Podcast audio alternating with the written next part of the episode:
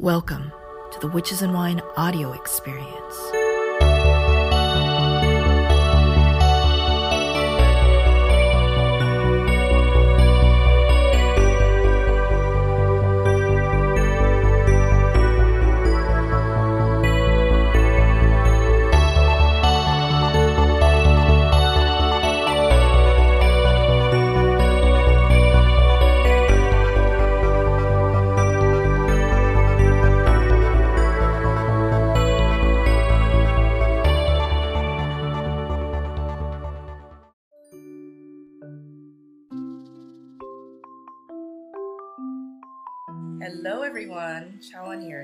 And today I am with Dr. Alexander Cummins, but I just call him Dr. Al. And I actually learned about him because I was looking up geomancy, and you guys know that geomancy is my favorite system of divination, and his name definitely kept on coming up again and again and again.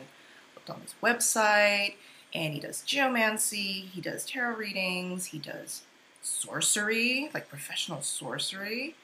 And I was like, wait a second, he's Dr. Al. Why is he Dr. Al? It turns out that he is literally uh, somebody who knows Hogwarts level magic. He has a degree, like, uh, like I'll let him explain exactly what his degree is in, but he knows magic, like not just from a practical point of view, but also from an academic point of view and he gives talks and he gives classes to sort of spread his knowledge of the magics that he knows, both the academic and the practical. So I am super excited to have Dr. Al with me. Hi, Dr. Al. Hello, thank you so much for having me. That was a, a lovely introduction. What exactly did you study in school and where did you learn this stuff? Well, my doctorate uh, was at the University of Bristol, which was under the very kind and expert tutelage of Professor Ronald Hutton who some of your viewers might be familiar with, having written Triumph of the Moon, which was one of the first studies of Wicca and pagan witchcraft. So I was very lucky to get to study with him. Uh, previous to, to, that, I was at the University of Leeds. I did my undergrad and my master's by research there. And I've always been a, a, a good history boy. Uh, that they'll let you study pretty much whatever you can prove there's something to study on, uh, as long as it's dead people. So it wasn't so much of a, a trouble to get to study the history of magic, which is what I did. And specifically, I looked at early modern uh, British, uh, with some European parallels, uh, magicians and magic and, and, what they were up to. So my master's by research was about uh, astrological magic and its political, environmental, and social functions. Well, I was lucky in the sense of looking at the 17th century, and partly what uh, appealed to me, uh, and still appeals to me about the 17th century, is that a lot of stuff is being printed in English. There is a, a kind of print explosion.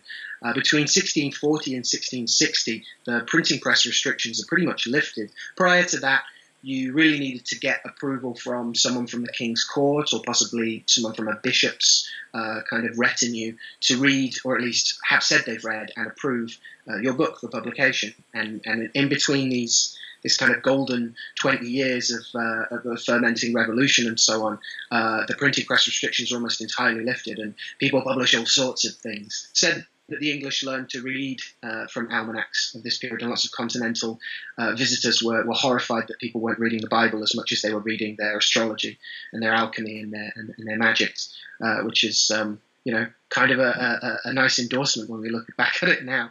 So I was looking at a lot of English sources and a lot of English print sources, and especially when English authors want to talk about something a bit rude or a bit sensitive, they'll they'll skip into Latin, which is basically where you where you know that they're going to start talking uh, about um, you know venereal diseases or you know how to how to seduce a lady or any number of other things that you know wouldn't be considered proper to have written in in the vulgar English.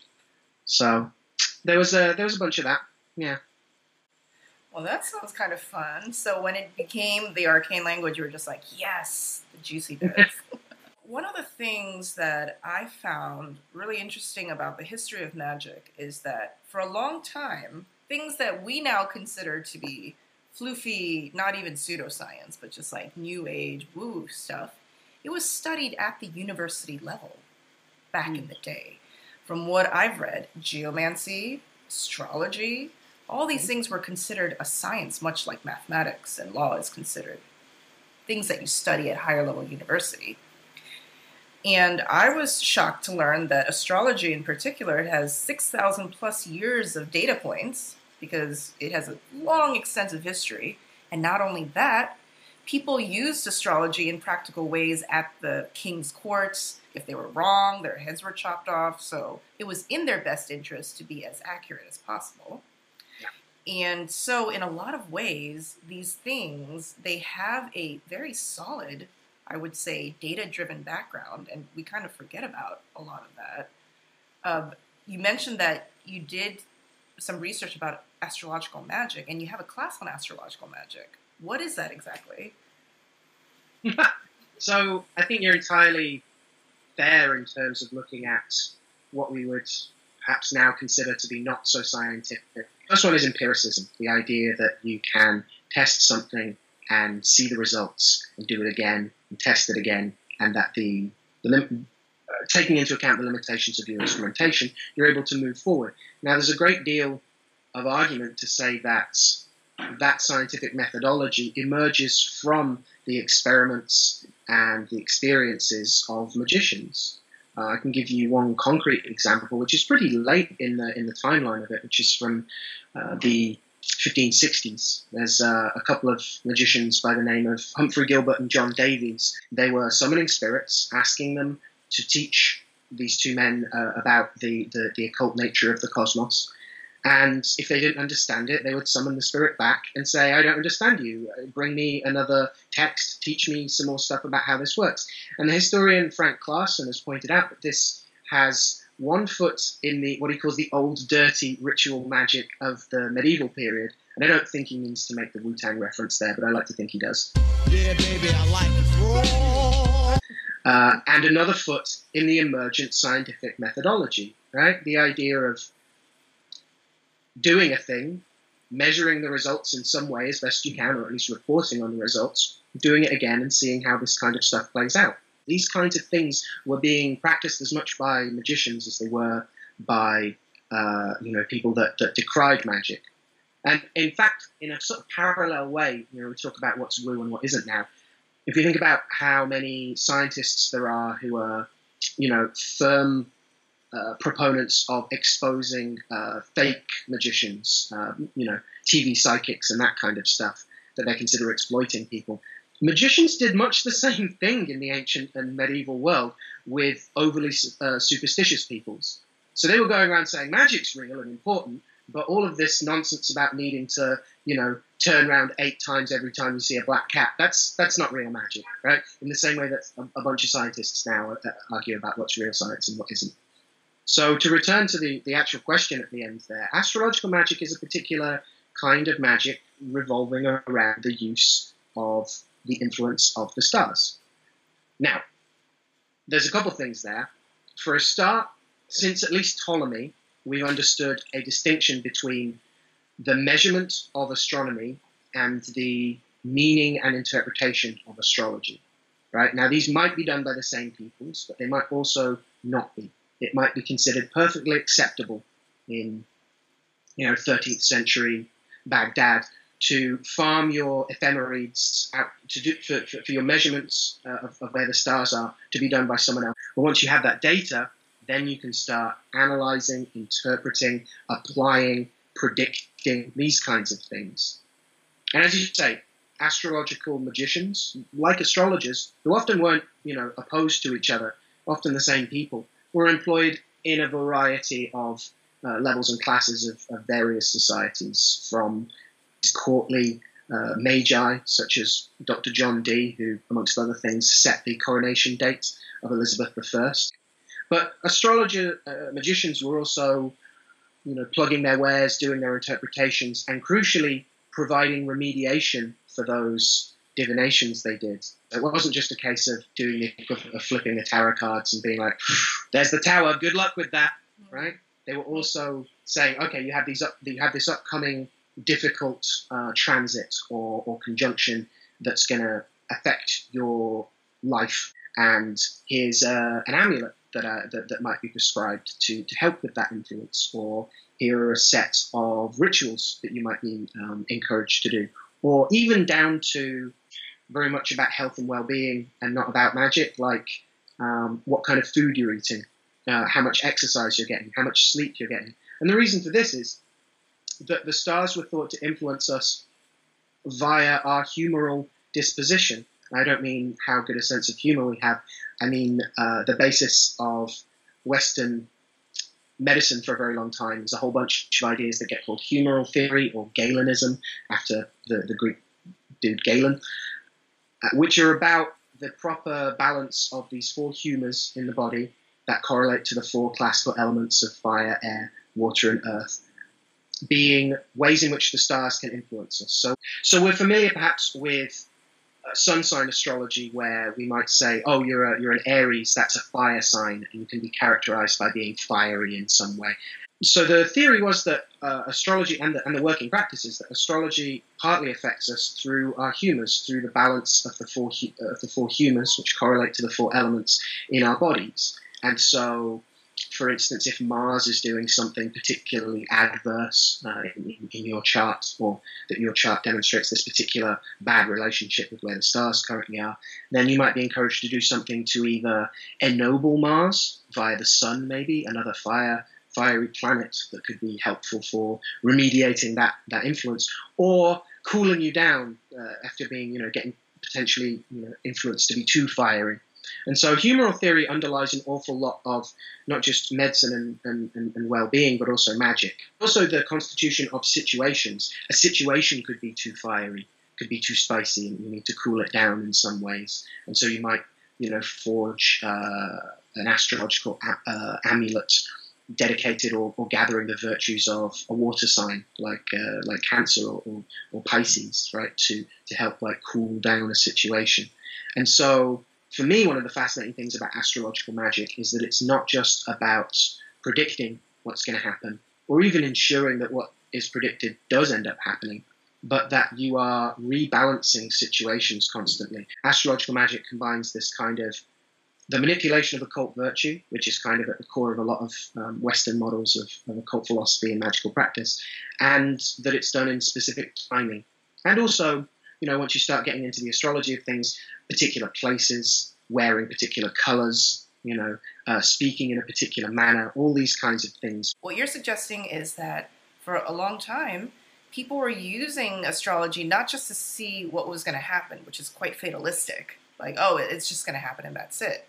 But it's saying this is most likely to happen, but if you don't want it to happen, or if you want to slightly change the course, here's some things that you can actually do about it.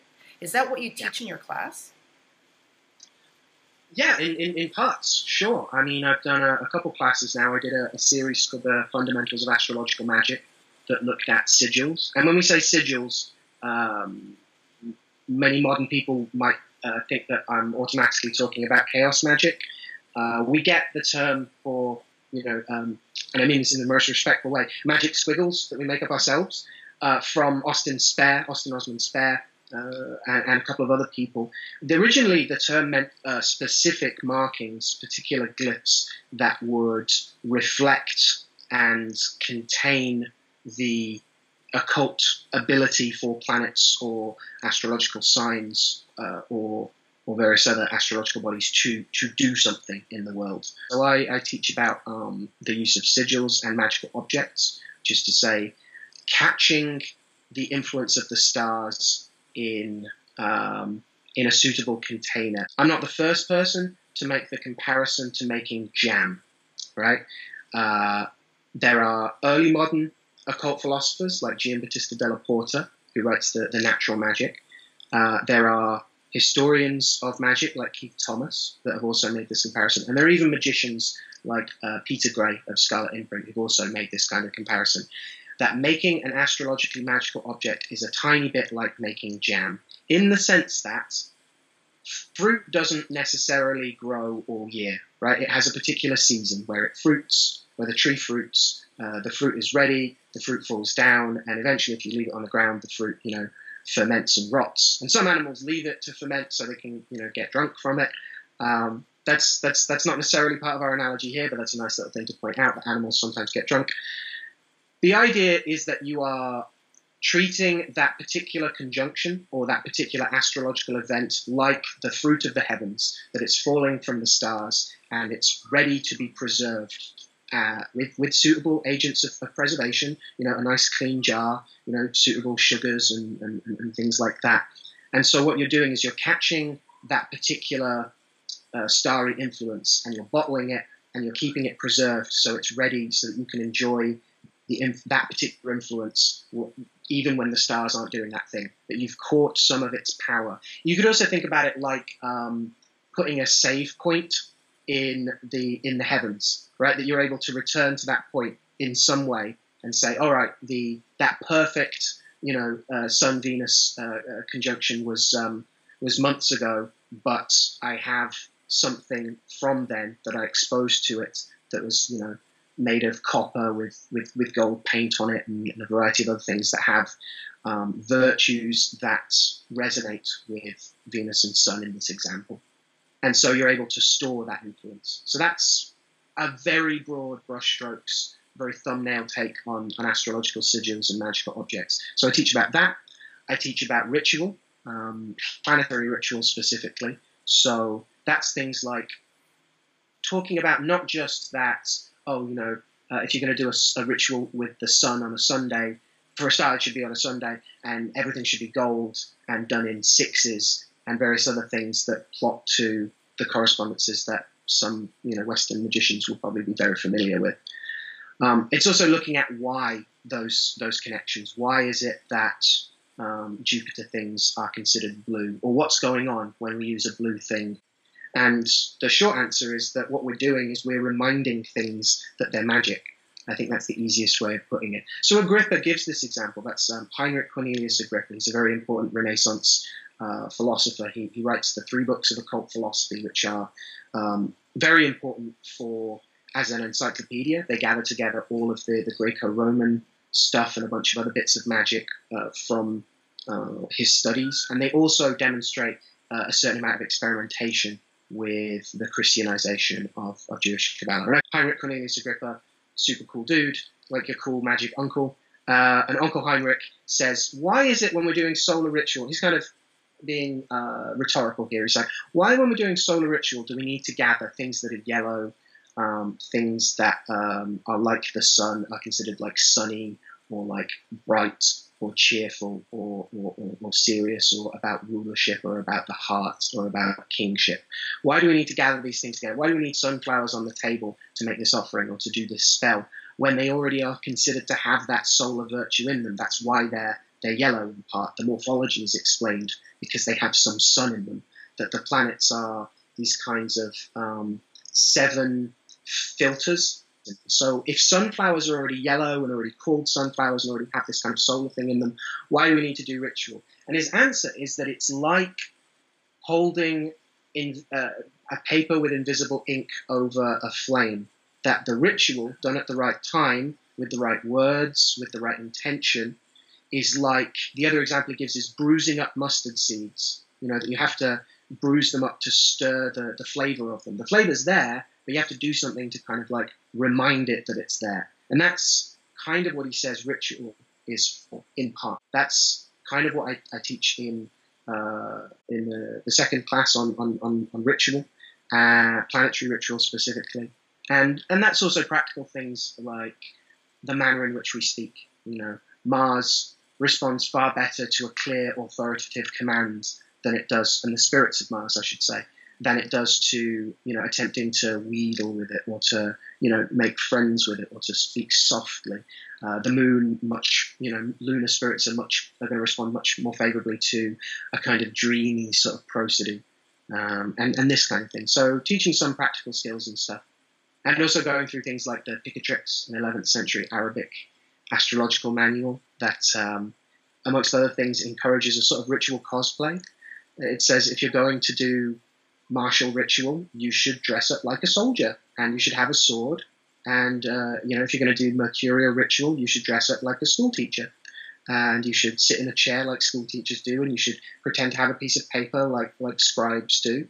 and you should you should play the part, right? Again, about encouraging these spirits of these planets to treat you as one of their own, and thus to to let you in, right? In this kind of way. So I teach that, and then the third the third module of the, the fundamentals is on um, spirits and astrological spirits, as I've already been talking about.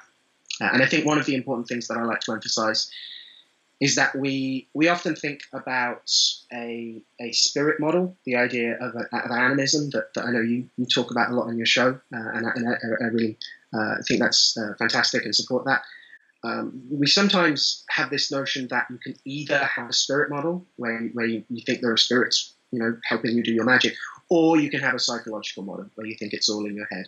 And coming from an early modern background, I think a lot of our early modern predecessors would find that strange to distinguish between the two. Um, psychology and psychiatry are both, I think, 15th century French terms. They're not. It's not anachronistic to talk about uh, spirits and psychology in the same breath. And certainly, when you're a diviner uh, and you're you're attempting to help someone fix a particular problem, you know, it's worth trying. It, it's it's it's very important to know whether or not someone is haunted or they're under cross conditions because they've you know annoyed some senior spirit or if uh, you know there's fairies at work or or witches or you know you've you've, you've, you've crossed someone on the internet and they've, they've thrown a, a curse at you or if it's some kind of um, physical uh, problem you're having or if it's some kind of cognitive issue or mental health issue, or uh, which is itself an incredibly broad category, or if it's a spiritual matter, or any combination of those factors. And this is exactly what the astrological magicians, uh, who who were also doctors and physicians, and the geomancers, who were also physicians, doctors, and clergymen in the early modern period were dealing with as well. Uh, one uh, doctor in the 17th century, Richard Napier, who was regarded as a particular expert in what we now call mental health issues, he actually had a very close relationship with the archangel Raphael, who he would regularly summon to do kind of consults with, where if he wasn't sure if the patient, you know, was um, kind of having a like a, a you know some kind of psychotic episode, or if you know fairies really were turning up and dancing around them, or if the fairies were causing the psychotic episode. Right, any of these things are possible. Um, and so, if he wasn't sure, he would invocate, as the term goes, the archangel Raphael and call him up and, and ask what he thought, which is appropriate given that Raphael uh, is sometimes translated as God has healed, or his name is also translated as the medicine of God. I think most people, when they think about magic, they always think that it's so complicated and it's so out there and it's not for super practical use. But again, you're describing magic as jam, and it's filters. I'm thinking almost like Instagram filters. You know, when you take a picture, you want it to look a little bit more pink. You like go to that one particular one that you like really like that makes your skin look really mm-hmm. good. Or if you want to look a little bit more like moody and dramatic, you like go to that other filter that shows the shadows a little bit more. So I really love right. that. I mean, there's so many parallels to just modern life, and that's one of the things that kind of put me off of magic for a while. I was like, okay, like back in the day when they didn't know science, maybe magic could have given some answers, but now, how does a modern person incorporate that? And that's also one of the reasons why I really love geomancy. Like astrology, it's very up there, it's celestial, it's wonderful. I absolutely adore astrology. But then geomancy, which is often called the sister of astrology, right? It it seems a little bit more grounded, and if you need a little bit more of that should I go out with this guy? Yes or no? It's really good for that. Tell me a little bit more about how you got into geomancy. The system uh, we're talking about uh, develops from um, Arabic sources and probably, possibly, uh, Greco-Roman sources before that. Uh, the anthropologists are, are, very tentative about that kind of thing as a historians. I got into it partly through seeing it um, academically and, and studying it in the course of, of doing my, my studies, but also in terms of looking for a divination system that could pare down simply and that didn't require me to explain an awful lot of, um, let's say, Hermetic Kabbalah, for instance. I read tarot for a very long time, and uh, I, I, was also an itinerant sort of uh, professional uh, poet and um, uh, and, and, MC on a, on the, the UK festival circuit for a while. And um, it's great to be able to read tarot for people, you know, professionally and to help them with practical problems, which is really what excites me about about divination. Um, but you know, when you're having to explain, oh yeah, this Hebrew word is also this thing, and it's a name of God, and someone's like, I just want to know if I should go to this festival or this festival, uh, or you know, or if um, or if or if he likes me or not. You know, I don't need to learn Hebrew for that. And I liked how practical when I started using geomancy it was, how definite it was, how grounded, as you say, how worldly, and also how elemental it was. And as I trained more in my my doctorate was specifically about magical approaches to the passions, and I'm very interested in emotional intelligence and emotional well-being. And one of the things that's great about geomancy being so elemental, right? It's uh, if, if, if some of your, your listeners aren't familiar, it's four line figures in the same way that the I Ching is six line figures, hexagrams, right? So each of those lines is elemental. Um, there are 16 answer figures, and so they're broken down into these sets of elemental four. So you can talk about a figure being fiery or earthy in the same way we talk about elemental triplicities of the zodiac, uh, like we were talking about earlier. Uh, then on top of that, the the chart that one does has a whole group of places. So the first four uh, places, like we would do in a tarot spread, are considered um, to excite the fiery nature of whatever figures are there. And then each individual place of the 15 or 16 different places in a chart also has a uh, an elemental identity. So if you were looking at something in the fourth house, not only is that considered earthy because they, they go fire, air, water, earth, so the fourth place is going to be earthy. It's also part of that whole set of the chart referred to as the mother figures, which are all kind of fiery. So you would look at whatever figure turned up there, which itself had an elemental identity and was made up of individual points of elemental um, openness or closedness or activity or, and passivity or expansion and contraction, however we want to talk about this, the single points and the double points of a geomantic line in, in, in, its figure. There's a wealth of elemental information there. Once you have elements, you have humours, and you're able to talk about uh, what particular emotional expressions and experience might be more likely to occur in that characterization of that aspect of their life, right? So you're able to be a lot more specific about how to balance things out as well. You're able to offer a lot more in terms of what strengths someone can play to, what um, blind spots they might have, what they need to secure, what they need to remedy, what they need to stay away from. And these kinds of things lend themselves far more easily to practicable and workable um, stuff that they can do about whatever the reading is. There's a tendency, even within early modern magic, right, to distinguish between uh, a very authoritarian idea that inferiors always obey superiors, and that kings should always be followed and lords should always be listened to, just as uh, the planets always predict accurately and tell everyone what to do as opposed to what uh, one historian, Patrick Curry, has called a democratic astrology, uh, characterized by famous 17th century astrologers like William Lilly. As um, he had a, saying he, he, was famous for, he had said that the stars incline but do not compel. Right? There's tendencies here, but there's no guarantees. Right? There's no, there's, and there's certainly no giving up your responsibility to make decisions for yourself. One of the things that helped me with magic was seeing it less as like a miracle worker and more as a probability pusher. Mm-hmm. So I know a lot of people, including some close friends of mine, they're really afraid to get their cards read and their chart read because they don't want to see bullshit that's going to come up. And I'm just like, well, if it is, don't you want to know so that you can be like, okay, if there's an accident on this highway, you can take the back road around it just because there's an accident doesn't mean you have to go through it. Yeah. So, yeah. So, when I think about magic, I think of it actually as exactly that, like a GPS system and a, a weather report, a weather forecast. Sometimes the weatherman is not 100% right, but the chances 70% chance, 60% chance, bring an umbrella. Right. Right, right, right. A lot of diviners in, in cultures outside of you know the Anglosphere or the, the quote unquote West um, are very fond of talking about how what they do is look at patterns and have a history of knowing how that pattern plays out. And so, you know, some of them even argue that this is pretty empirical.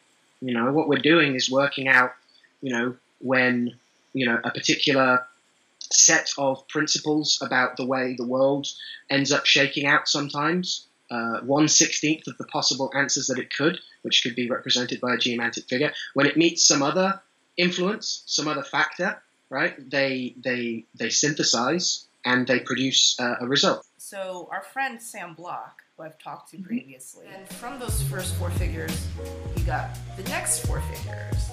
Daughters, yes. And you see how each figure has four rows: fire, air, water, and earth in that order. And uh, he has like a Facebook group, the Geomantic Study Group.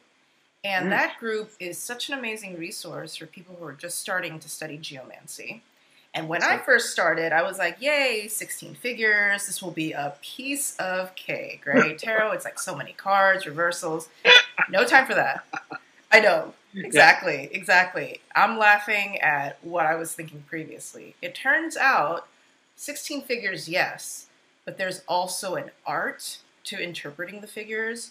And so it's not just like you can just Google up the figures and be like, oh, this one means, I don't know, like things are going to be happy. This one means that you're going to get into a lot of arguments. Sam Block, he definitely pointed out that for a while, geomancy was looked down upon because people treated it like it was just lookup charts. That's not what it is. And therefore, it's important to learn the basics and the fundamentals, like what you're going to teach in your class. Sure, yeah, I have um, I have uh, what I'm calling class bundles, which are like they're, they're they're kind of like if you couldn't make it to a, a gig, but you wanted to see me talk for two hours at your own convenience in your computer, and then have all of the texts that I mention in the talk uh, at hand to be able to read through yourself, and then have recommendations for further reading. That's uh, that's kind of what a class bundle is. So I've done one called Rediscovering Geomancy, which is kind of my evangelizing for, for the divination system and saying, look, in two hours roughly, I can take you from not knowing how to do it to knowing at least how to start to practice it. And so generally we go over the, the 16 figures and how to set uh, a, a, a shield. There's a couple of little, I wouldn't even say advanced techniques, you know, intermediary techniques like uh, reading the way of the points, which is one of the ways that we can look at a chart. The way of the points, for instance, is a nice way of, of working out what are the underlying factors here that may manifest in areas of your life not directly applicable to what you think the solution would be. So the classic example is um, you ask about uh, your career, which is a 10th house matter, but the way the points, and you ask about how can I advance in my career, uh, but the way the points might um, flow to uh, the seventh house and might say, have you talked to your husband about someone he knows in a in a in a in a, in a, a rival company, for instance? You know, that the, the way of the points says the underlying root of the solution of this problem would be to speak to the seventh house, being you know one's partner. That could be a business partner. That could be a spouse. Um, it could be a, you know uh, an LTR. Uh, these are the the kind of things that it can point at. It gives you this kind of overview with the details that you can zoom in on as well.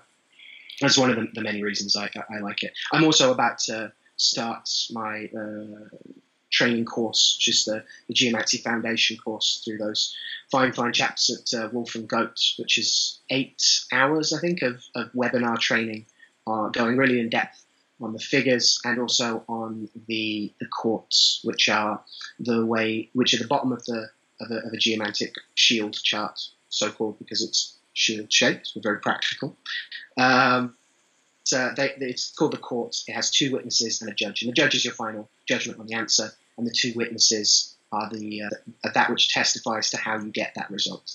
And um, so there are 128 different court combinations uh, from these 16 figures. When you hear that there's a figure in geomancy called the Greater Fortune, you're like, yeah, I want some Greater Fortune. That sounds wonderful, right? Not all the courts that end in a judge of the Greater Fortune, a Fortuna Major, are particularly great for all kinds of questions, right? If you're asking a question about teamwork, about collaboration, the Greater Fortune is like, I can do everything myself. I'm going to build up through my own effort, and I'm not going to ask anyone for any help, right? That it's it's not a great figure for collaboration necessarily. And there's other examples as well where it's probably fairer to translate it as the best fortune, as in this is the best, this is this is the least dark timeline, right? Um, and so knowing when the figures sound good but actually might reflect something a bit more complicated is, is hopefully really useful. And so the training course is about putting people uh, onto a firmer foundation to be able to um, understand more, and also it's a chance to, to get to know people in the uh, you know who are practicing a bit more, and to have people to share um, you know uh, difficult charts and things, as is you know Sam's geomancy group, the, the geomantic study group on the Facebooks. I have actually had a shield chart uh, read by you, and I don't mind at all talking about it because it's not just that you did the shield chart. It was also you said, okay, this is what you can do to influence the chart to the way that you want it. So, guys, it's not just like here's the result, you know, happy birthday, and that's it. You can actually take it and be like, if I don't want, if I don't want it, if I don't like it, I can definitely influence it. So the question was about whether or not I would get into a school and whether or not I would get funding. It was very interesting because you did this reading, uh, we're, we're in different countries, and we did it over Skype, and you did it right then and there. So when a client comes to you, like, how do you start?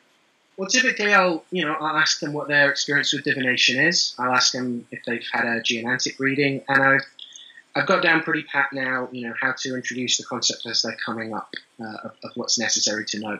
Usually we'll back, back and forth the kind of exact question. We'll get down exactly the the phrasing, which is very important in geomancy. You know, there's a difference between if you ask, "I continue being," will this illness continue? That's a that's looked at in a completely different way from will I recover from this illness? Right. One of them looks at the nature of the illness. One of them looks at the nature of your health, which are obviously related. But the figure that came up in that place in the chart might reflect something entirely different.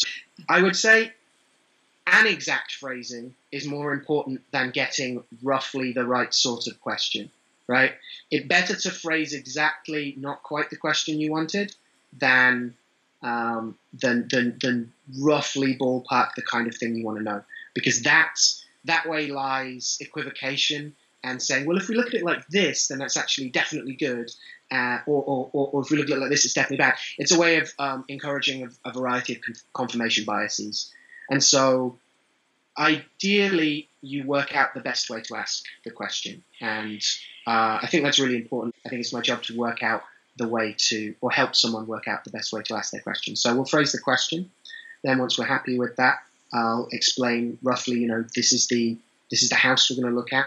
So, you know, if it's a question about uh, education, we're going to look to the ninth house. If we're going to look at um, funding, we're going to look at the, the second house as well. Um, as the simplest way, there are other ways of doing funding, um, especially academic funding, but for the purposes of that one, we decided to keep it pretty simple and just look to the second as well. Then, before we actually start, we'll do a series of prayers, which is a prayer to of earth elementals, and crucially, it is of elementals, not to elementals. The notion is that we are.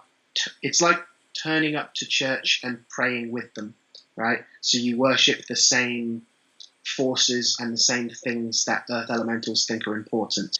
Literally praying with elementals so that they can help us. Again, it's a kind of spirit work. It's also a way of just centering the client and ensuring that we're about to enter a ritual kind of space and time. So we'll do a bunch of uh, uh, a bunch of prayers. We'll do a prayer for success, which I consider the kind of Swiss Army knife of prayers. You know, please let this work is a a pretty, you know, if you've got, if you know complicated spirit names for, for, for that basic prayer of like, I hope this thing I'm about to do works, then um, I think you're, yeah, you're well set uh, as a as a composite. If you, you know, if you only learn a couple prayers, that should probably be one. We do that, and then I usually get the client to um, generate the first figure in some way. So as you've, you've talked about before, geomancy has a number of ways of um, generating its data set, of generating its answers and that can be anything from um, praying really, really hard and making uh, making marks in sand, which is the, the, the old school way of doing it, to having a piece of paper and a quill pen and doing the same on a piece of paper, and then you would count up whether the dots on each line. Or you can roll a dice or flip a coin. There are only four figures that are generated by random numbers in geomancy, the, the four mother figures, as you know, as you and Sam have gone over before.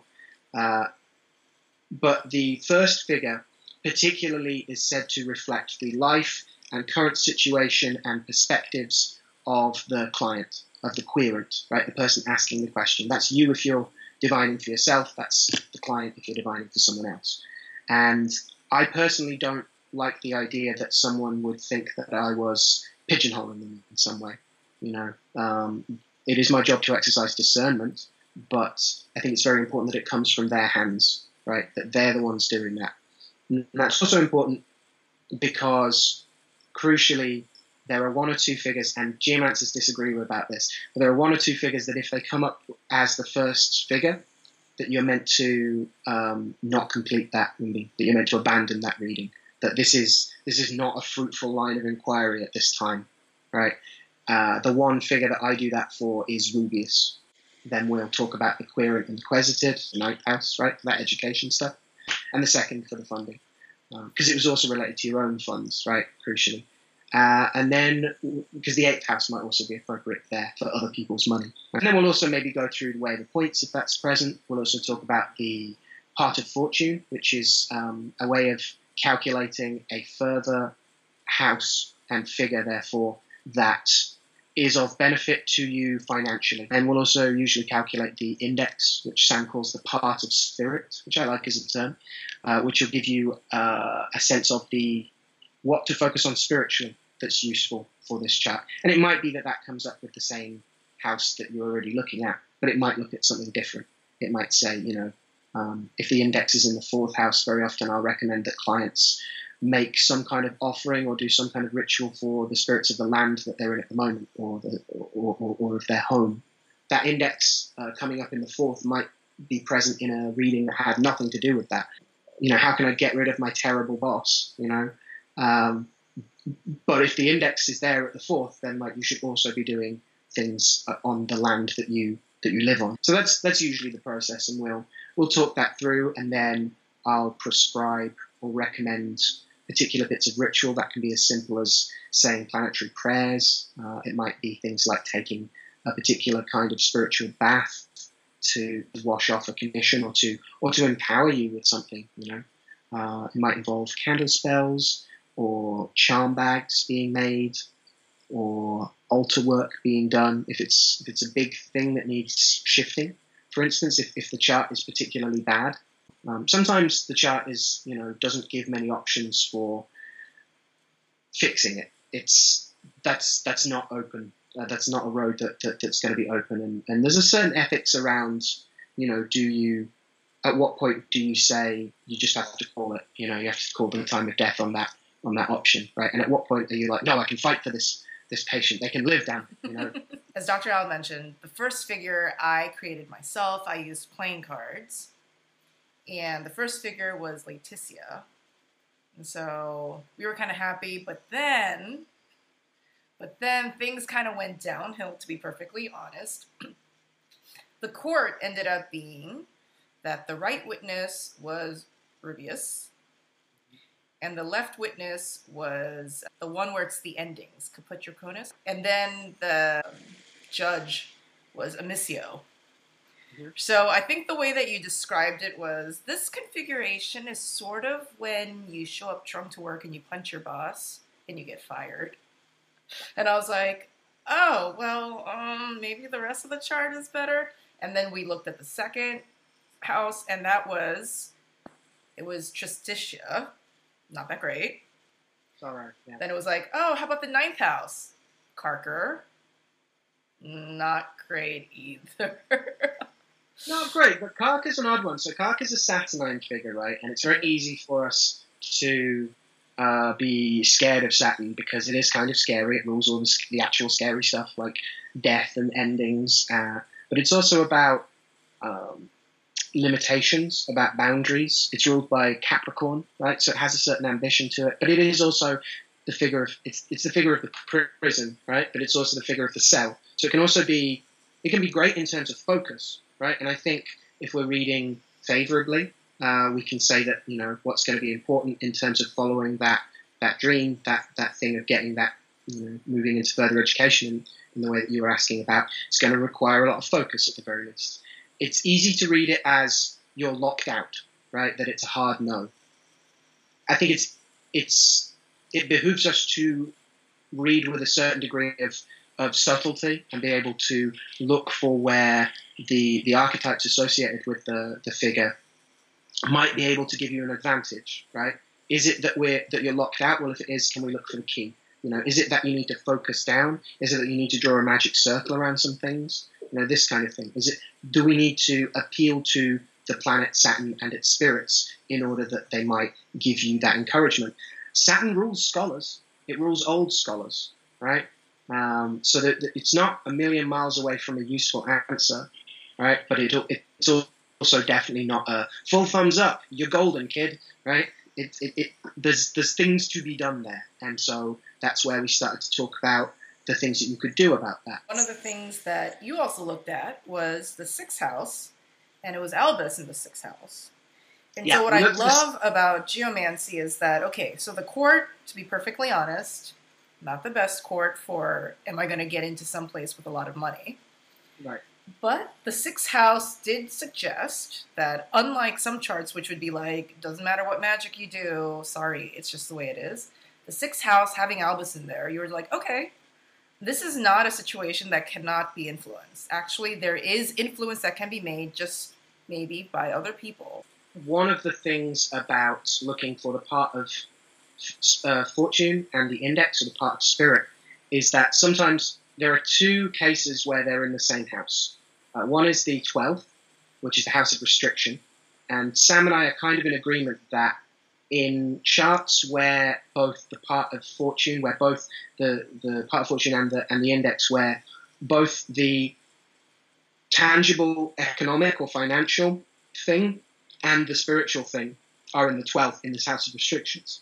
It usually suggests this is it. There's very little wiggle room here for any change. When they're both in the sixth, which is the other uh, the other example, uh, the other case of the the part of fortune and the index being in the same house, I think we're in agreement that there's everything to play for. But it's it's all about what you do, right? And the sixth house, crucially, also rules. It rules. Well, back in the day, it was slaves. Then it, then that got translated into servants, and now it's like employees and people that you hire. And that definitely includes magical practitioners that you hire to do stuff for you. Uh, and so, again, I try and walk a, a fine line in terms of saying this is what the chart suggests that you should do, uh, and that you should hire a magician to do something like this. So the, the, the, the notion is that you should be able to get at not just what to do about a bad chart, but you should also be able to get a sense of how likely it is that that can be ameliorated, right? Because it's not, it's you know, honestly, it's probably not worth um, throwing a, a bunch of money and candles and offerings and ritual at a thing that is just fully out of reach. But you know, of that chart and the way and, and the company that those figures had, you know, Albus is a great figure for study, for for, for education, for um, discernment, for analysis, for for peaceful amity as well. You know that that sense of the white flag gets uh, underrated. With Albus, isn't you know, isn't this necessarily this like Vulcan unemotional, you know, um, nerd who has you know social anxiety? Albus can be someone that's very good at navigating and calming and networking, you know, in its particular way.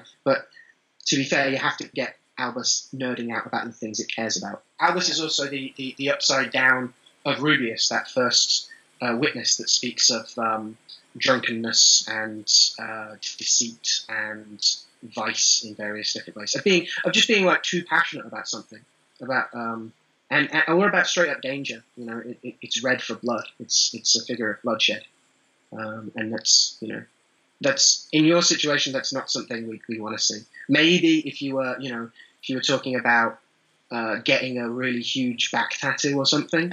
Uh, um, in, in a couple cases, uh, Rubeus, uh, uh, surgery, serious surgery, you know, where you know there is a small amount of bloodshed in order to cut you open and fix something inside you, then Rubeus can be a good figure. But if you're looking for something to deal with, you know, you absolutely don't want to be turning up drunk and punching your boss uh, to, to get into to, to, to further studies in university. So um, finding the opposite of that thing, again, balancing it out with, with Albus. The right witness, that's also not so bad because that that's turning into something. That's turning into the left witness, right?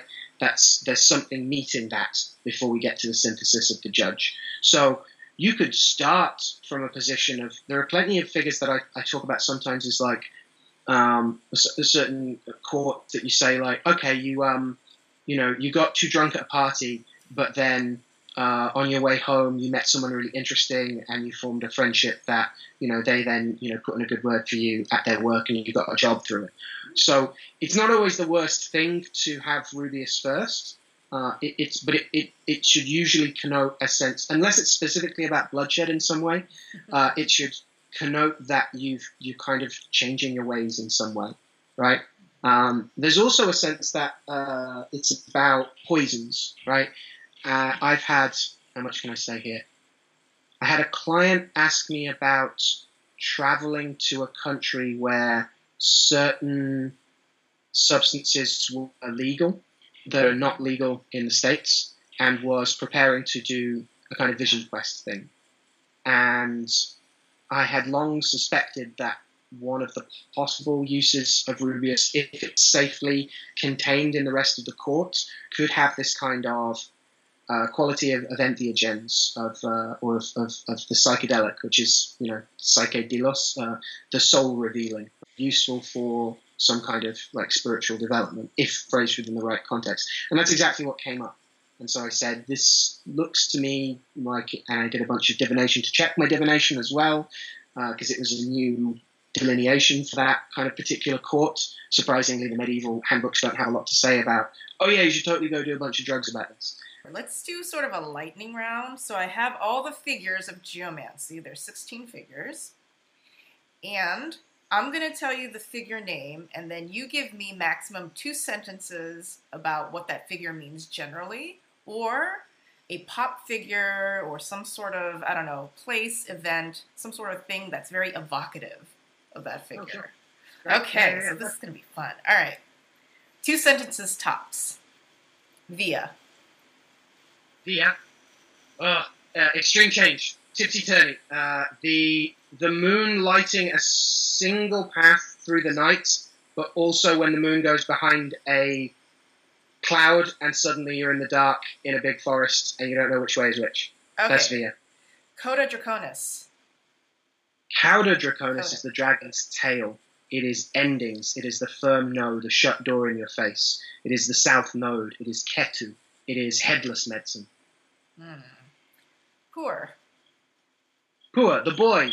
Explosions. Uh, things that a 12 year old boy would think are awesome. Boundless energy uh, great for the start of things, not great at the end of things when you have to stick the landing and stay focused. Uh, running out of running out of, of, steam sometimes.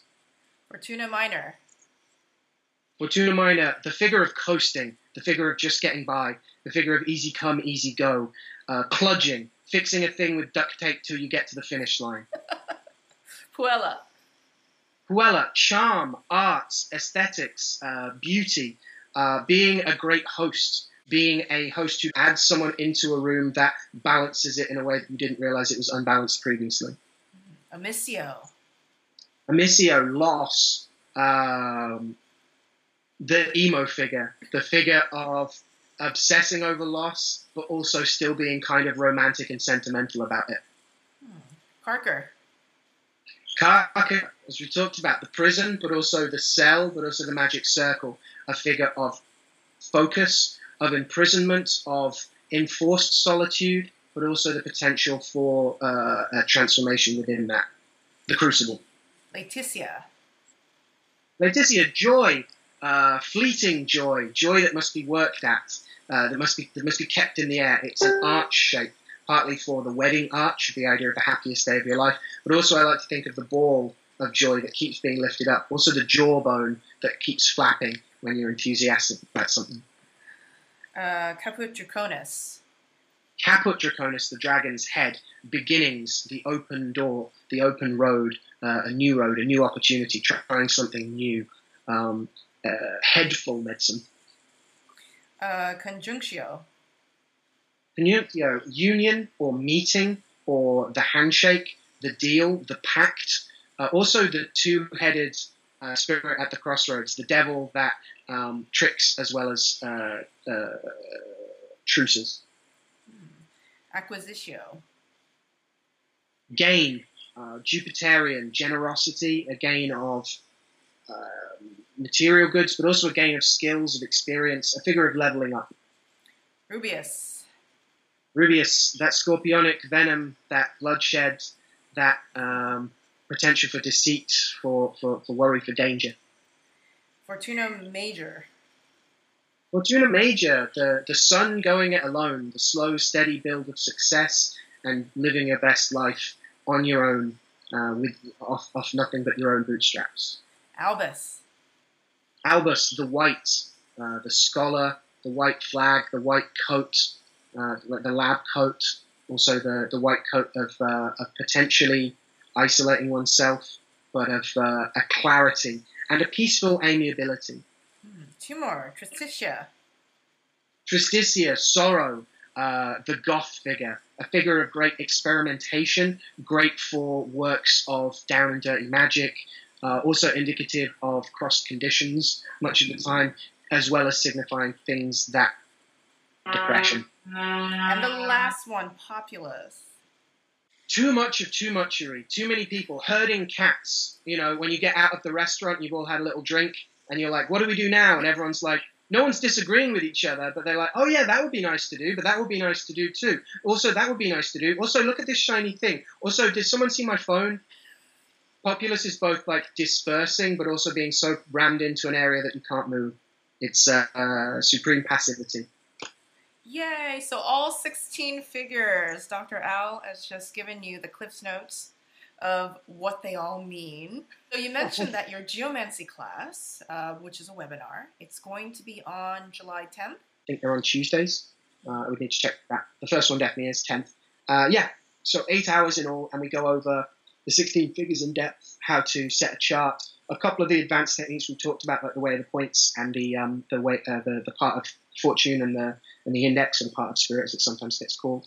A couple of little tricks and techniques. Um, also some some some fun with it. One of the things I like to do.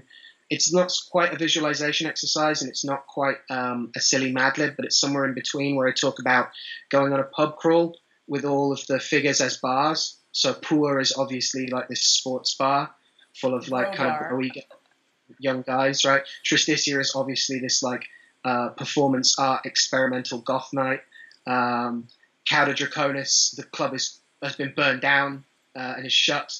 Uh, you know, so giving people a sense of like how to start see not just knowing what a figure means when it's written on the page in a chart, but also knowing how to understand and process events in one in one's life, uh, in, according to, to a geomantic kind of taxonomy. And also, you've written a couple of books, correct? Yeah, yeah, yeah. So I was lucky enough to turn uh, a bunch of my postgrad research into a book about the history of uh, astrology and magic, and crucially, kind of advance this notion that they're kind of related, uh, which is something that we're seeing in the astrological communities a lot more now. I was very lucky to be in a in a collection on astrological magic called the Celestial Art that's coming out through that is out through Three Hands Press that was edited by the, the very capable and handsome uh, Austin Coppock, uh, who's, who's, who's, a wonderful friend of mine, uh, as well as a, a, very talented astrologer. I, I put out a book uh, through my little imprint that I work with uh, Jesse Hathaway Diaz uh, at Revelore Press, which is the press run by Dr. Jennifer Zahrt, um, which was that book came out in March. It's called the Book of the Magi. It's about the history and the prayers and the spellcraft are, that are associated with the three magi of the Nativity story. They formed uh, an incredibly important medieval cult. They were one of the they made Cologne one of the major centres of the um, the the whole kind of pilgrimage tour. It's because uh, Cologne was where the bones of the, the three magi were, were kept. And so I look at the history of that cult.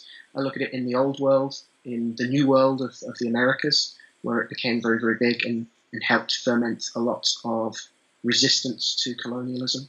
And I look at a bunch of the spells of where the three kings turn up in grimoires. I, I first got interested in them uh, because uh, when I lived in Bristol, I would, as a poor student, and I was traveling around as a professional poet as well, I would get the megabus a lot, uh, which is, for those not familiar, is uh, is the economy travel of economy travel. Um, and funnily enough, Bristol has one of the only chapels dedicated to the three magi outside of Cologne, uh, where their bones are kept still as relics. And so I would get the megabus as I was just about to go on a big journey uh, right outside a chapel with the three of them holding their, their gifts of gold, frankincense, and myrrh. And so I would like I would you know give them a salute, and gradually I started giving offerings to them to make sure that I could be you know, and then I would gather dirt from there to use in my, my various bits and pieces. And I will definitely link down below to those books. And Dr. Al, thank you so much for talking to me and going through that lightning round of geomantic figures. That was the most fun. I'm always up for doing that. Yeah, and I think the way to do that properly is to take shots, you know, like as you're doing it. But unfortunately, I have to go someplace and be an adult in a couple of hours, so I couldn't do that. Yeah. But next time, shots. Definitely next time. Shots. Yeah, I'm into it.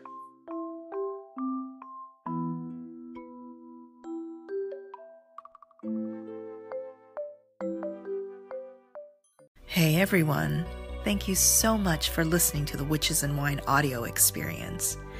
If you enjoyed this podcast, please consider supporting me on Patreon. You can choose between a few membership tiers, they're super affordable and flexible. Your membership helps me continue making videos, podcasts, articles, lots of different things about all the sweet witchy stuff. Links are in the show notes.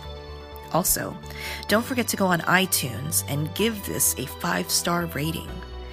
Each five star rating helps rank this podcast higher in searches so that as many witches can find and enjoy these episodes as well. Until next time, this is Chawan, signing off.